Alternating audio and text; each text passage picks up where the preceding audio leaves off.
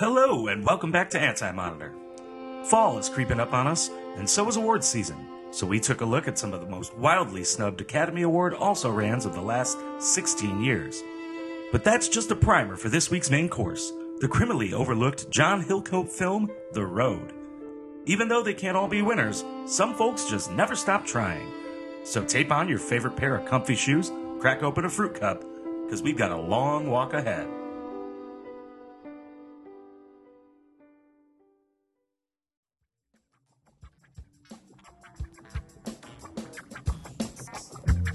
Gosh. Does that suck? Man, you are one pathetic loser. You're listening to Anti Monitor from DoomRocket.com. Knew it. I'm surrounded by assholes. I'm not even going to dignify myself with a response to that. That's right, I've said it before, I'll say it again. Welcome back to Anti Monitor. My name's Matt, Birdman Fleming, and across the table from me, as always, is Jarrod Jones, editor in chief of DoomRocket.com and classic old timey villain. Yeah, I grew my mustache out. Yeah, you did. You look like a combination of Martin Scorsese and Errol Flynn. I was hoping you'd say Snidely Whiplash. I actually have a friend who looks a little too much like he ties women to train tracks. so you would still come in second to him. Oh, that's relieving. But you know, he's his mustache is less uh is less like cross the street and more like I gotta run the other way. Ah, I see. Well, where would you put my mustache right now? Cross the street. Cross the street? Really? I'm just kidding. I love I love when you grow the mustache. You got a good mustache. Children love me. You look like you are gonna direct a film in the 1950s, and it's gonna have an octopus. Basically, I'm saying you look a little bit like Ed Wood. That's great. Yeah, it is. That's a compliment. Uh, speaking of great filmmakers, um, it's Oscar season just about. It's getting to be. Award season is upon us. Uh, I would say officially the first real um, couple of entrants in the fall uh, offering have really made their stamp right now. You got Hell or High Water, Sure. To an extent, I enjoyed it enough. But it, it seems like they're trying. Oh yeah, that one's gonna. You're gonna see that guy, uh, that movie sneaking into some late award lists, definitely. And then, of course, uh, the uh, heart wrenching tale of the miracle on the Hudson or whatever. Yeah. Sully, Sullen. yeah, Sullen. That's how I would feel after watching that movie. Uh, people are saying it's pretty damn good, even for late career Clint Eastwood stuff. So who knows? That's raking in money. Yeah. Well, so uh, on that thought, we talk a lot about Oscar bait every year. We do, we do. We've even turned it into a single word. It was once a feature on Doom Rocket. I've been trying to find a way to reincorporate it, but maybe I'll have a brainstorm at the end of this episode. In the meantime, uh, let's talk about some of the most uh, the most out there grasps at uh, achieving award recognition Sure. for the last uh, 16 yeah since the turn of the century Just keep the keep the list small because you got your Pulp Fictions and your Shawshank Redemptions. Everybody knows about those. The also rans that lost to inferior films, and of course we could talk about the inferior films that won in their place. You've got your Crashes. You've got your uh, American Beauties. I mean, they exist, but we're gonna keep it honed and focused. The also rans of the 21st century that we feel were woefully snubbed. oh i didn't realize that we were going to talk about ones that were snubbed i was talking about the ones that were uh, i focused on the ones that are like they tried too hard and failed miserably That's fine too. all right that's good. cool as long as we're as long as we're on the same page that way Vaguely, yeah. I mean, we'll be looking at different pages, but the book is open. That's good. uh, well, let me lead things off. Sure. With uh, speaking of Clint Eastwood, Mm-hmm. uh, with one of Clint Eastwood's biggest failures of his late directing career, Okay. J. Edgar. Oh, I forgot that happened. You still fancy facial hair, Agent Stokes? The ladies appreciate it. Hmm. And I suppose the ladies' opinions are more important than the Bureau's? No, sir. Perhaps you are better suited for the police force than the Bureau of Investigations. I've been with the Department of the Bureau for seven years, Edgar. Almost as long as you. No. You were with the old Bureau seven years, and that Bureau is now gone, sir. And so are you. Now, J. Edgar also kind of leads off a subgenre of just failed biopics of the last couple decades. you so got much. your Diana's, you got your Iron Lady. Mm-hmm. Uh, both movies with capable actors that just really shit the bed. There's no better way to put it than shit the bed. And J. Edgar shit uh, the biggest bed that it could. the biggest bet. You, you know, you, you just said Diana. I completely forgot that movie actually happened. Naomi Watts was Diana, Princess she- of Wales. She did a bad job. Oh boy. the the obsession with for so many years trying to figure out how to make Leonardo DiCaprio the uh, quintessential best actor. Mm-hmm. Martin Scorsese's been trying it time and time and time and time and time again. You gotta, you gotta love him for it, though. That collaboration reaped beautiful, beautiful fruit with Wolf of Wall Street. I mean, it's notable that I've been a fan of the Martin Scorsese Leonardo DiCaprio collaboration since it began with Gangs of New York. Yeah, I consider that to be a little bit of an underrated film. It's got some big problems. Sure. Cameron Diaz. but it also has uh, two of the best performances of two great actors' careers. I'm talking Liam Neeson sure. and Dale Day Lewis. Well, then I have a question for you. Then, how would Gangs of New York with Marty Scorsese and Leo DiCaprio chart against J. Edgar with Leo DiCaprio and Clint Eastwood? Uh, leaps and bounds above and beyond. Okay. if for no other reason than uh, Martin Scorsese is a transcendent filmmaker. Yeah. Clint Eastwood is uh, an old guy who makes movies, and everybody still, you know, lets him get away made, with it. He's made some amazing movies, though. He's made some great movies. Yeah. just not as recently. Sure. You know, uh, say what you will about Sully. I don't want to sully his Oh, good name, Okay. But uh, you know, uh, American Sniper or whatever that movie was. Mm, uh, no, no, thank you. Don't gotta talk about that. Uh, let's move on. Sure. What's your first pick? Well, I mean, I'm gonna go. I'm gonna ride your coattails if you don't mind. I don't mind at all. Oh, okay. Um, while Clint Eastwood, uh, while J. Edgar did not dazzle you, one film he did make did dazzle the Academy, and that was Million Dollar Baby. That's true. Now, Million Dollar Baby, on top of pretty much sweeping the Oscars that year, uh, plus or minus a couple, the most notable win was for Hilary Swank, her second Academy Award win for Best Actress. That's true. You could say uh, that she uh, rose to the top at a breakneck pace. Oh boy, oh boy. Well, the, uh, and that brings me to my pick uh, for and also ran who should have won but didn't. Catalina Sandino Moreno for Maria Full of Grace. Ooh. Yes, uh, this is a movie uh, that kind of gutted me when I saw it in the theaters. I saw this at the Michigan Theater in Ann Arbor, and then, um, of course, when we were working at Front Row Video, I special ordered that film to make sure that we had at least one copy on the new release wall when it came out, because our manager at the time, before I took over, was rather adamant about not uh, ordering those damn indie movies. and I was like, the hell you say? And I rented the shit out of it to people. We made money hand over fist on that because it was so damn good. And Catalina Sandino Moreno, the reason why it's so exceptional that she lost to Hilary Swank, because you would say, of course she did. But this was the first time Miss Moreno had been acting in her entire life. Her first flick, out of the gate, best actress nod. Loses to Hilary Swank. That's just not fair. That's just that's how the Academy works sometimes. And sometimes. You know, uh, later on, like Hilary Swank tried to keep that momentum going and like use her own uh, Oscar power, Yeah. Oscar powers to get uh, to get Sam Rockwell and the, that Conviction movie to be a thing. Sure. Fun fact about that, though, Oh, they shot a bunch of the uh, bar scenes where she's working in a bar at the bar next to the house that I grew up in. oh, no kidding. Yeah, super weird. Yeah, they were filming a lot of movies in Michigan until your uh, our ex governor went and fucked it up for everybody. That's true. Thanks, Rich uh, Rick Snyder. Hashtag not my governor.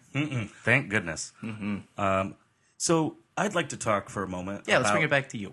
about something that the Academy has long been a fan of, which is musical film. Oh, okay. Yes. We've seen highs with Chicago, where I mean, and Chicago. I'm not saying that it was a high. I'm just like I'm saying That I a think you might have been high Yeah. when you saw that. It's a pretty well executed uh, musical film from the last Sure. 20 years, and it got accolades. It, It received Um, a bucket load of awards. Mm-hmm. And then you see like the Low Low, which is nine, another Daniel Day Lewis kind of thing. but what I want to talk about 2004's Phantom of the Opera. Say what? I tell you what, that is an underrated Oscar bait flick. Well, I remember a lot of people, especially people who were huge Phantom fans, Oh, yeah, right over here. where people uh, were really kind of pushing it. Like, I mean, if Twitter and Facebook were as powerful now, then you could have really seen uh, Phantom of the Opera, the movie, getting thrown up on a couple of lists. It didn't get nominated for anything. Oh no, it, it received nominations, but it it just seemed to Mm. fly under the radar of uh, of like the accolades that I think it should have received. Refresh my memory. Who starred in that movie? Oh, that would be one Gerard Butler. I see. So that's something that we got out of that. We got we got Gerard Butler out of the Phantom of the Opera. Yeah, great. And Emmy Rossum. Emmy Rossum is so great. Okay, Have you ever watched Shameless? I'll give you Emmy Rossum. You can have her all you want. But Gerard Butler, we have been paying dearly for that. You you phantom fanites with a PH. How how dare you blight us with Gerard Butler for you? What movie did you have? Did you do uh, Olympus Has Fallen? Yes, I did. Yeah, yeah. What'd you think about that one? Was it worth your Phantom of the Opera bird? Was it? You know, it was because Gerard Butler is fun. You're fun. and and uh, I once well, once watched a movie starring Gerard Butler as an Irish guy who played guitar who died, and it made me cry. so moving forward, Jarrod, what's next on your list? Well, I got one because this is just weird. It, it baffles me. Amy Adams still has zero Oscars for her house. Zero. That is pretty weird. Isn't that peculiar? I thought she should have received a special award for best at acting, like giving Philip Seymour Hoffman a hand job in The Master. I think the Academy was about to agree with you, and then she lost out. No, no, she's zero, zero for zero. Zero for zero. Um, but the most egregious uh, error on the Academy's part, in my humble opinion, was for June Bug back in 2007. Best Supporting Actress. Were you born in Chicago? I was born right here, lived here my whole life. My favorite animal is the meerkat. Do you know what they are? They're so cute. Oh, they're, I've got this little charm bracelet with meerkats on it. Do you have lots of boyfriends? I bet you did. Did you ever try out for cheerleading or anything? I tried out, but I didn't make it.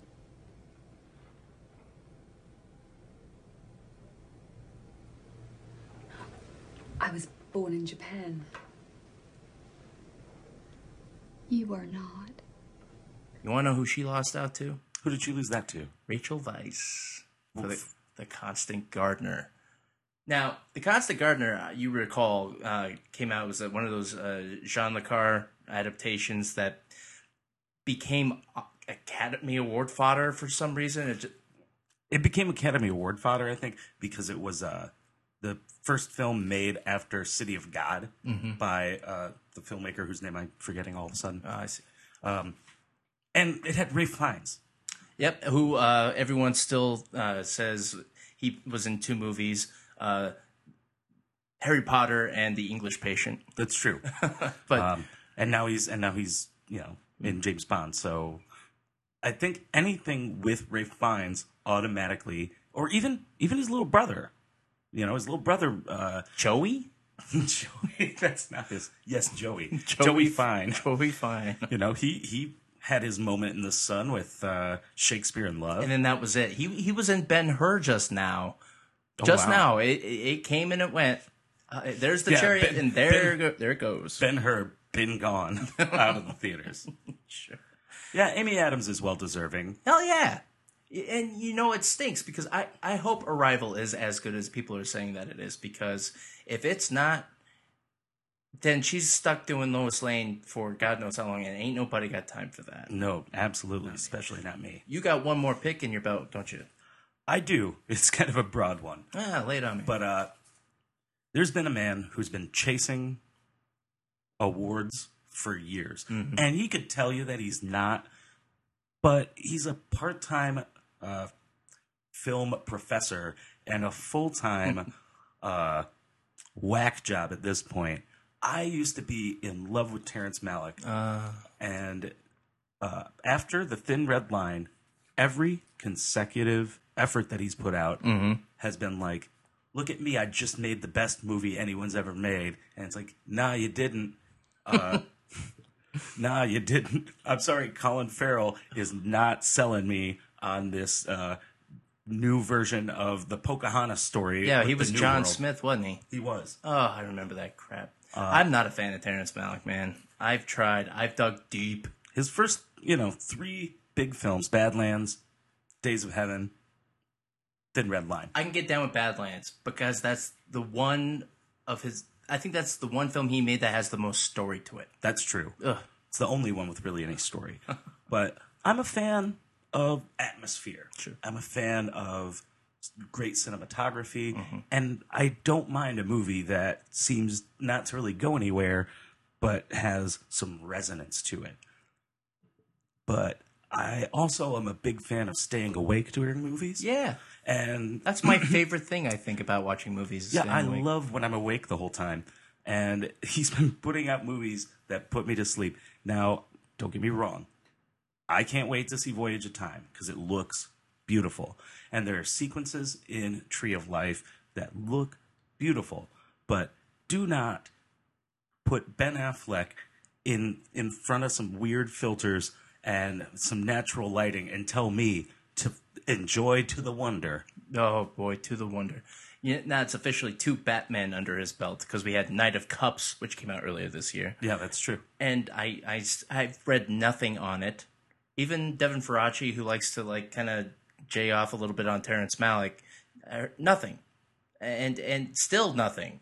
And now that uh, outlets are starting to uh, hype up the Oscar buzz, there's no Knight of Cups there, No. and so too with To the Wonder.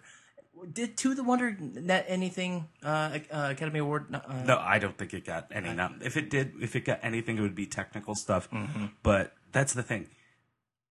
Terrence Malick makes technically beautiful films that literally no one wants to see. Yeah. Except for the people who keep wanting to go back and recap, want to see him recapture the emotion and uh, the the gravitas that he really commanded with Days of Heaven and especially then with The Thin Red Line.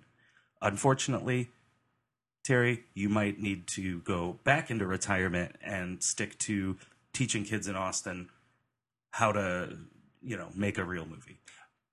Or supply all of his audiences uh, with um, tabs of uh, either Molly, uh, ecstasy, or acid, because that's the only way you're going to elicit a response out of me. I don't care how good this next movie looks; it may look stupendous, but if I, if I'm not, it's like that Danny Boyle movie, uh, Sunshine. It looks incredible and I like it more than I should because it has a story attached to it. But if you strip the story from it, you have a Terrence Malick and space movie, ostensibly. Um, if you were to ap- apply a good script beyond just the visuals, I think Terrence Malick could probably be one, be one of the most potent filmmakers of all time. I'm about to go on a rant here. Uh, I'll pull back. I'll pull back. But you get my point. I get your point because I used to be just uh, the biggest Terrence Malick advocate anyone would know, and at this point, it's just getting uh, it's, Odd. It's not even odd. It's just getting sad because I know that he's capable of doing something amazing, and he just keeps putting out this patting himself on the back stuff, and that doesn't deserve an award. No more movies than Woody Allen at this point. He's just cranking them out. Ugh, ugh. I don't want to think about Woody Allen cranking anything Oh, out. man. Anyway, go ahead. Let's wrap things up with this. I'm gonna sneak in um, uh, a dark horse before I go on to my actual pick, and it's a little a, a couple years before the 21st century, but I feel like I I'd be fucking up if I didn't mention it. You remember the Todd Solondz film Happiness? Oh, do I? Now, even though he's only in the movie for maybe five minutes, and it's all the way at the front of the flick, I felt that Jon Lovitz deserved at least an Academy Award nomination For Best Supporting Actor? Best Supporting Actor. At the very least, people have been nominated for less time, screen time that Jon Lovitz put into that, and he was magnificent. That whole uh, sequence with him in the ashtray with the actress, and it's even to this day, I can like go back, watch that clip, and I just be like, "Oh, Jon Lovitz giving me the feels." But moving on to the final pick, uh, another person who got snubbed big time by the Academy, who ought to have gotten a little more recognition. He's doing just fine now. You know him as Kurt Wagner in this summer's X Men Apocalypse, but we knew him th- today in the 2009 film based on the Cormac McCarthy novel, uh, The Road. Cody Smith McPhee. Oh, really? He played Nightcrawler. He, he did. And this kid was also in Dawn of the Planet of the Apes um, and a dozen other movies that I'm probably not even thinking about right now. He did the voice of uh, Norman in Paranorman. He was in the uh, Let the Right One In remake, Let Me In. I mean, this kid's been put in some high profile flicks. And so far, eh, the Academy's like, yeah, wait till you're older, kid. Wait, wait, wait till those balls drop. I was gonna say, you know, uh, it seems like the Academy is a little more rewarding of the younger uh, female actresses. You see a lot. You get like your Kristen Dunst or your uh, Anna Paquin. Anna Paquin. That's the one I was really thinking of. Uh, that young lady from Whale Rider. Mm-hmm. Yeah, okay.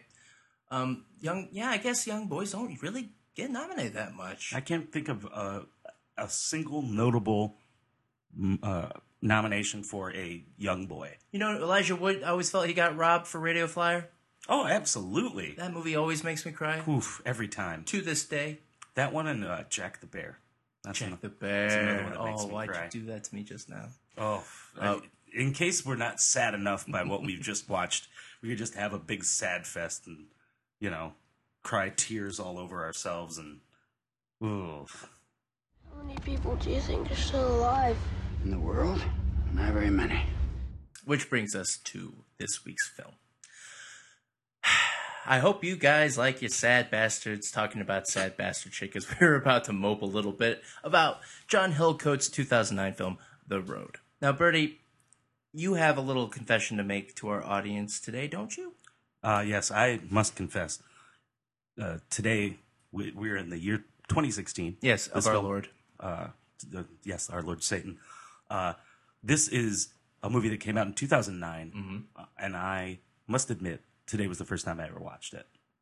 That baffles me. Well, I have to admit, I didn't really understand it going in, like before watching it. Okay. I didn't know really what it was.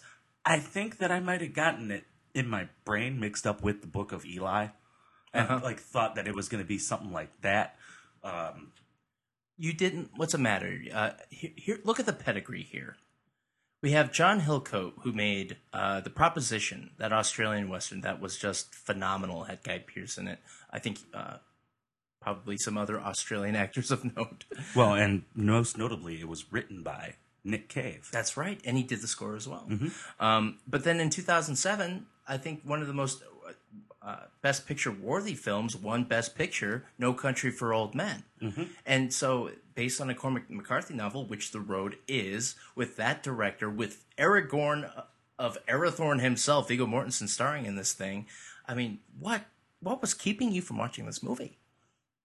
Uh, you know, I think it was just that. I think I just didn't really get the Cormac McCarthy thing. I didn't get. Uh, I thought it was I thought it was going to be something completely different. And uh, as I was mentioning earlier, I'm a big fan of atmosphere. Mm-hmm. Uh, I I don't mind a movie that doesn't seem to go anywhere. Which this movie kind of doesn't really go anywhere. We, we but, can get down to that a little later. But uh, yeah, you know, I, I just I messed up. I messed up. Well, that's fine. We're uh, we're making amends today. Um, but also, I would like to point out that uh, and I and I knew this as I was watching it without looking, but I just double checked. Uh, Nick Cave and Warren Ellis also did the music for this film and Hell or High Water recently. Uh, and they just put out a new record that I have on vinyl that I haven't taken out yet. They're best friends. uh, so, what'd you think about the road, Bird? I want your feelings on this. Uh, my initial reaction, okay, uh, was that this is one of the best, very serious sort of boring movies I've ever seen.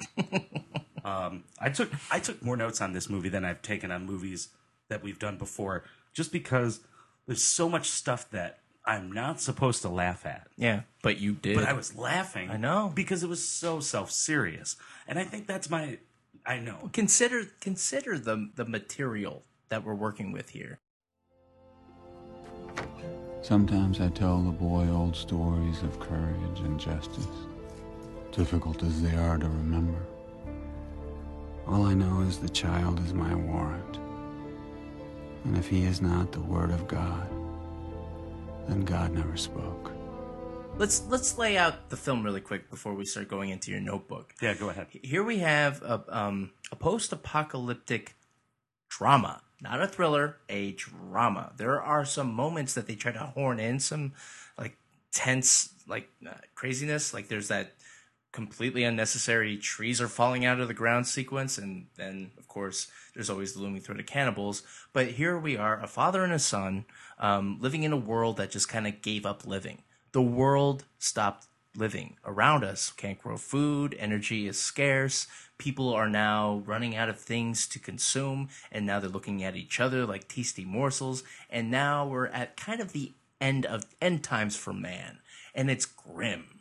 So yeah, it's a little it's a little dark to say the least. Uh, Does this kind of stuff put you off in general? No, no, that's the thing. Like I said, it was it was enjoyable. Sure. uh, and it was boring. Uh, enjoyable and boring, and but there were there are these little flashes where like something is happening. Like, oh, don't open that cellar. There's a bunch of uh, food prisoner people. Basically, just a basement full of people we're keeping to eat. Uh, that was great, and that was creepy. There. Okay, so there's that video game, The Last of Us, right? Yes, which th- is this movie, Pretty much. but a video game. Um, but uh, people are in less dire straits in the game than they are in this movie.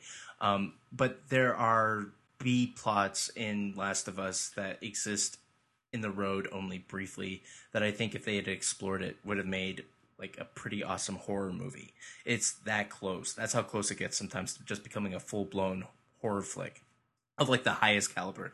Like if it decided to go that route, if Hillcoat was like, yeah, the McCarthy novel's fine, we're gonna we're gonna pump this up a little bit, you could have gotten like up to the witch level of like spookiness, of like elegant spookiness, um, because it's there, all of it's there, um, and the subtext of every location it just drips off the screen.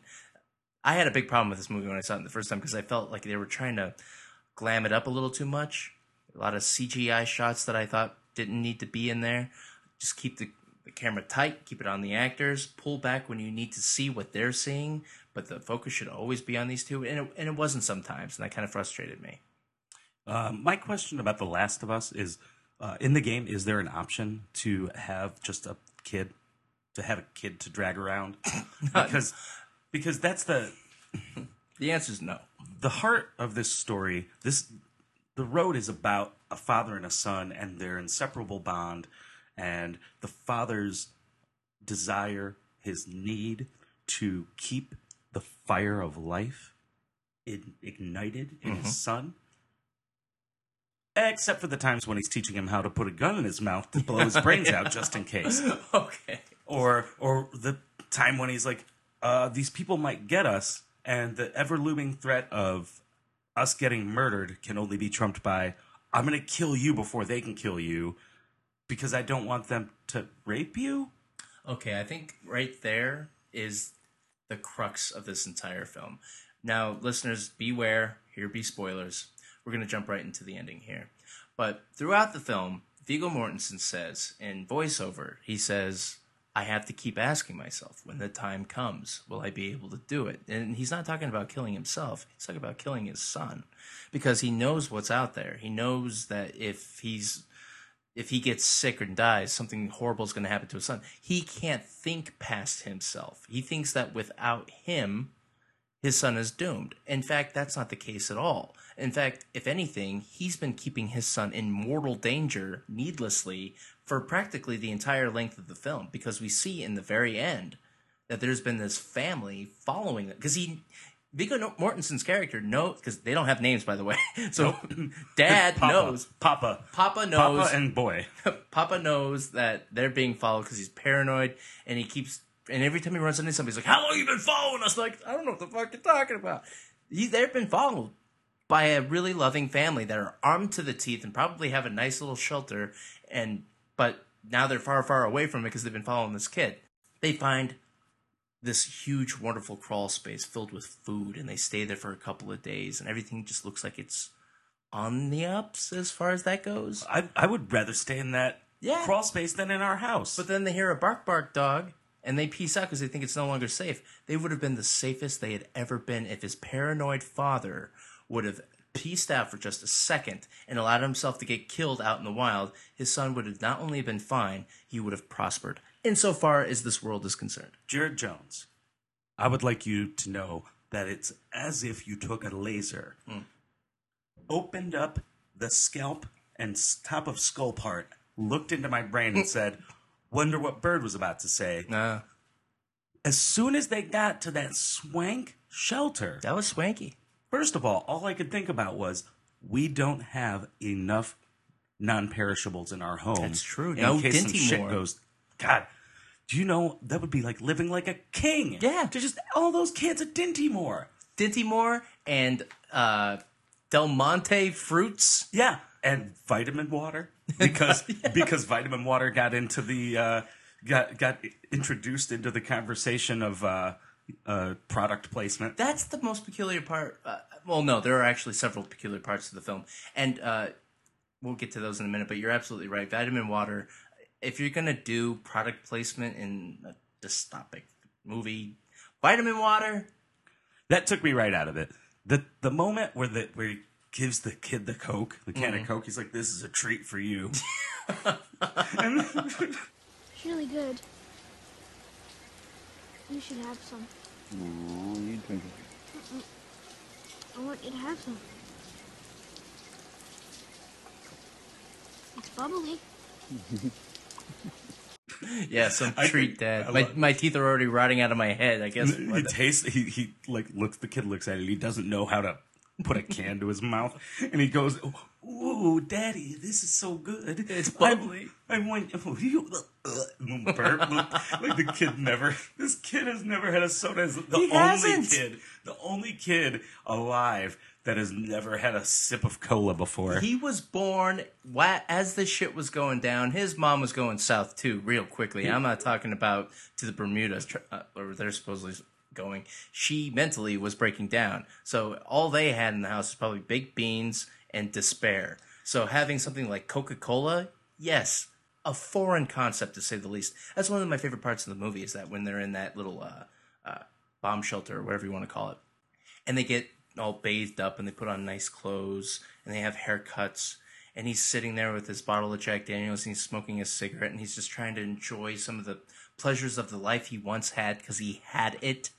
And then later in the film, they go back to the house he grew up in and he's pointing at all these things like, this is the mantle where we used to hang our stockings for Christmas. That kid doesn't fucking know what Christmas is. no, that kid thinks it's a bad idea. To be in the house. Yeah. It's like, uh, we're drawing attention to ourselves. It's like, he has the memories his son will never have. And that is just another way that he is keeping his son from blossoming into the human being, whatever human beings can be in the next world. And there has to be a next world. There's that little tease of that boll weevil opening wing and letting loose just as it gets shot in the, just as Papa gets shot in the leg. So there is a tinge of hope applied to this film, but throughout it all, it's Viggo Mortensen who's keeping his son hold back. That's true. Uh, If anything, the kid is keeping Viggo Mortensen alive. They have that little argument toward the end where, uh, you know, the kid asserts himself finally. And it seems like that's the moment where Viggo Mortensen's character decides, okay, I accept it. I'm going to die sooner than later. I'm coughing up blood. I got this weird knee bandage on all the time. Uh, every time I take all my clothes off, I look really sickly, and you can see my balls. You, you had a real problem with Viggo Mortensen's balls. I just thought it was a little unnecessary. To This get is my impression of you. This is my impression of you. Um, the first time we saw his his tush and uh, the bottom uh, rung of his uh, sack Scrotum. you were like, "Ooh," and I was like, huh? You never watched a serious adult R-rated movie before? I wanted to stop the movie and scold you, but I didn't. Certainly, I have, but it was just, I just was like, oh man, you know, you probably could have played this scene out without that brief moment of ball. Uh, it just adds credibility to the, the direness of the entire film. I'm just glad the kid wasn't naked. that would have pushed it, I think. But, But- um, They do it, but the, the problem is that the kid sometimes has his head on straight, and sometimes he doesn't. Sometimes the dad has his head on straight, sometimes he doesn't. But I guess that's what post apocalypse is. Uh, you just don't know what the fuck to do. Yeah, dude, because you'll be walking through the woods and then you'll come to a clearing, and what do you'll see? You'll see a pack of cannibals hunting down a mother and their child. It's like, well, we're not going that way. You have to turn around. We got to get back to our shopping cart.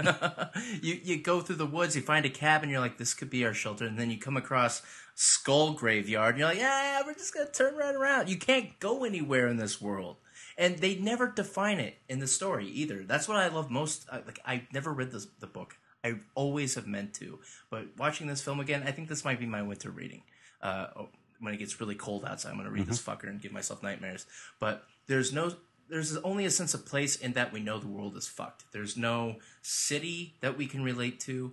There are skylines that are just hollowed out. We can't define them. Um, no one has a name. No one has a set accent. Like um, we have that one act- actor played by Garrett Dillahunt, Mhm. and he's got his usual um, "You never killed no man no more," and it's like that's his voice in every movie. So, but then you run across Mister Robert Duvall, and he's just got this like, "I've been old forever." Yeah. I knew this was coming. This was something like it.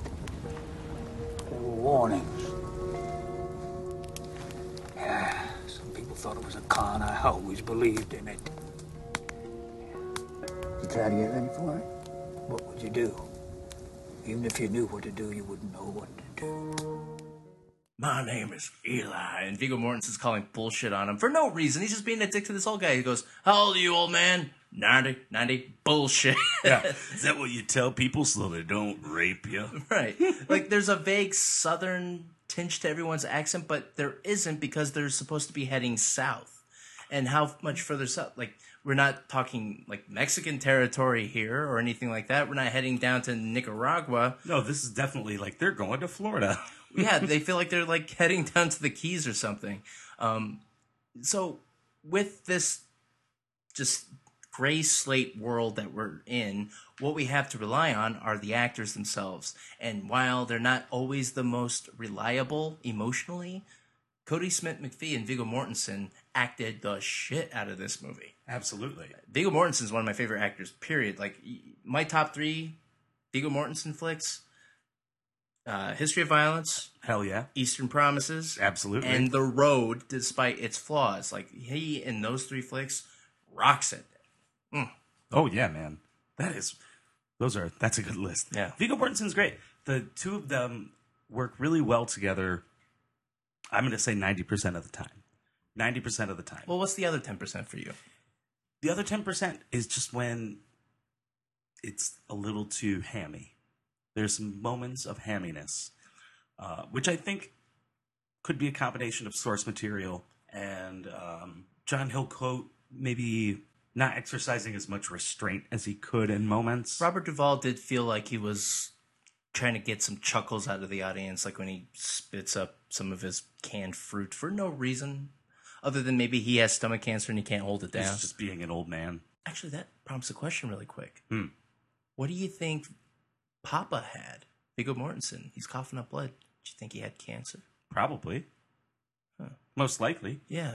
He was coughing a lot. He was, and he was getting worse, deteriorating. They do a really good job of, you know, not punctuating it, but weaving it through the story. And then when he gets comically shot by arrows, uh, and then has to staple has to staple his leg back together, Mhm. which by the way, that had to be a great day for the Foley artists. like, uh, uh, all right, Mike, here's what I need you to do. oh, they're Australian. well, because it's yeah, it's an Australian director. Okay.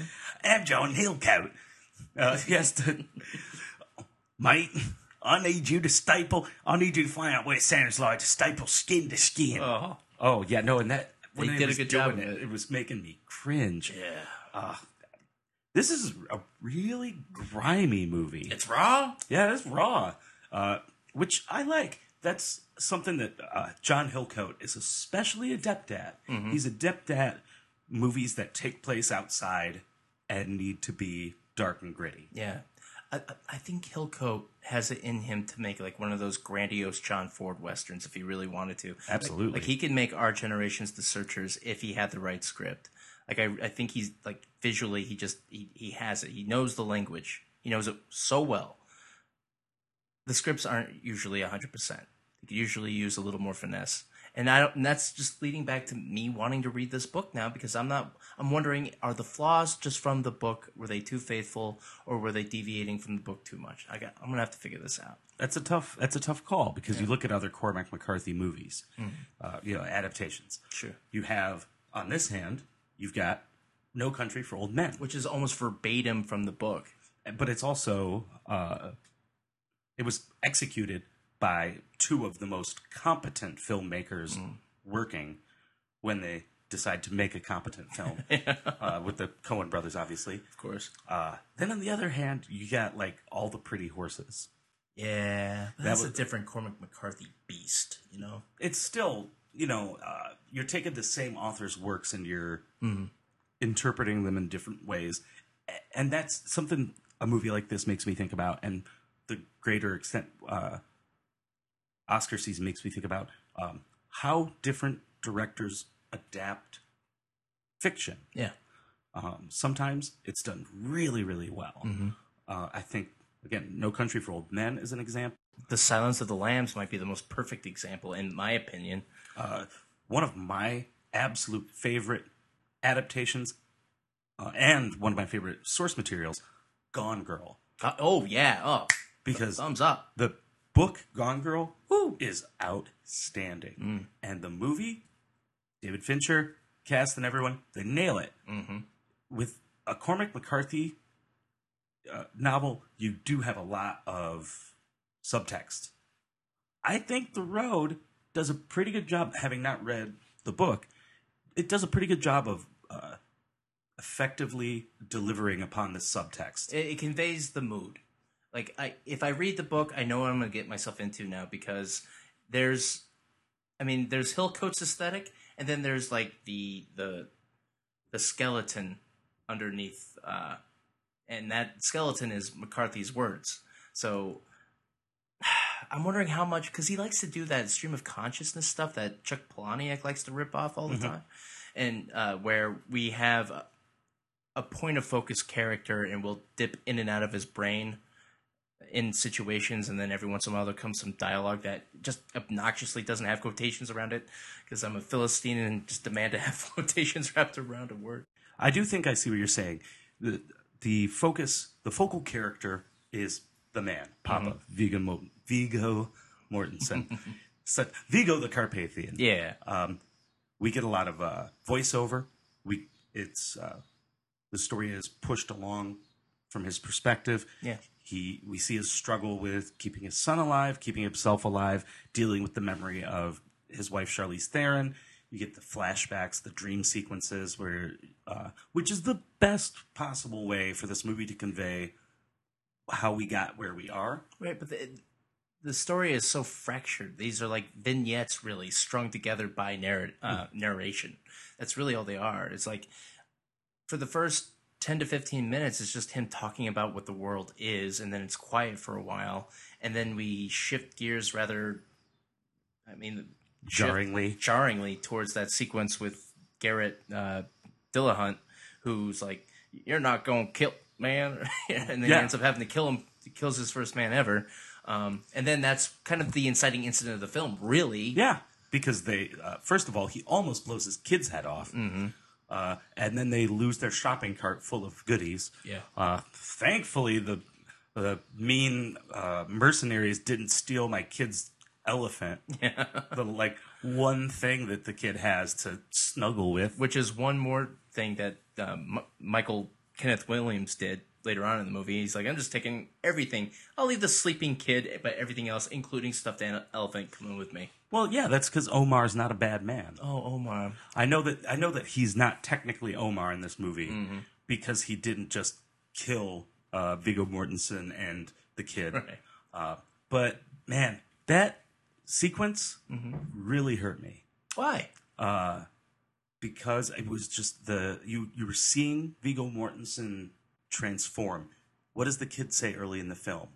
We're always going to be the good guys, aren't we? Right. I love that pit though, because he says we're not going to eat anybody, are we? And Viggo Mortensen says, "No, I'm pretty sure we're not going Probably to." but uh, you know, Michael K. Williams is such a great actor. He's in the movie for five minutes, and the I I got like a little emotional when Viggo Mortensen's like telling him to strip, Mhm. and he's just like, "Don't, please don't. You don't have to do this to me. You, I'm doing what you would have done." And the, the shoes too, and he's standing there like clutching his shoes. Yeah. And I was just like, "Oh, ah. leave Michael K. Williams alone and give him his clothes back." And the shoes. Throw them in the cart. Throw them in the cart.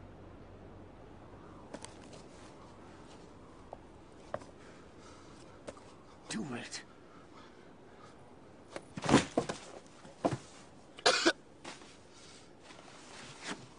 You ain't gotta do this to me.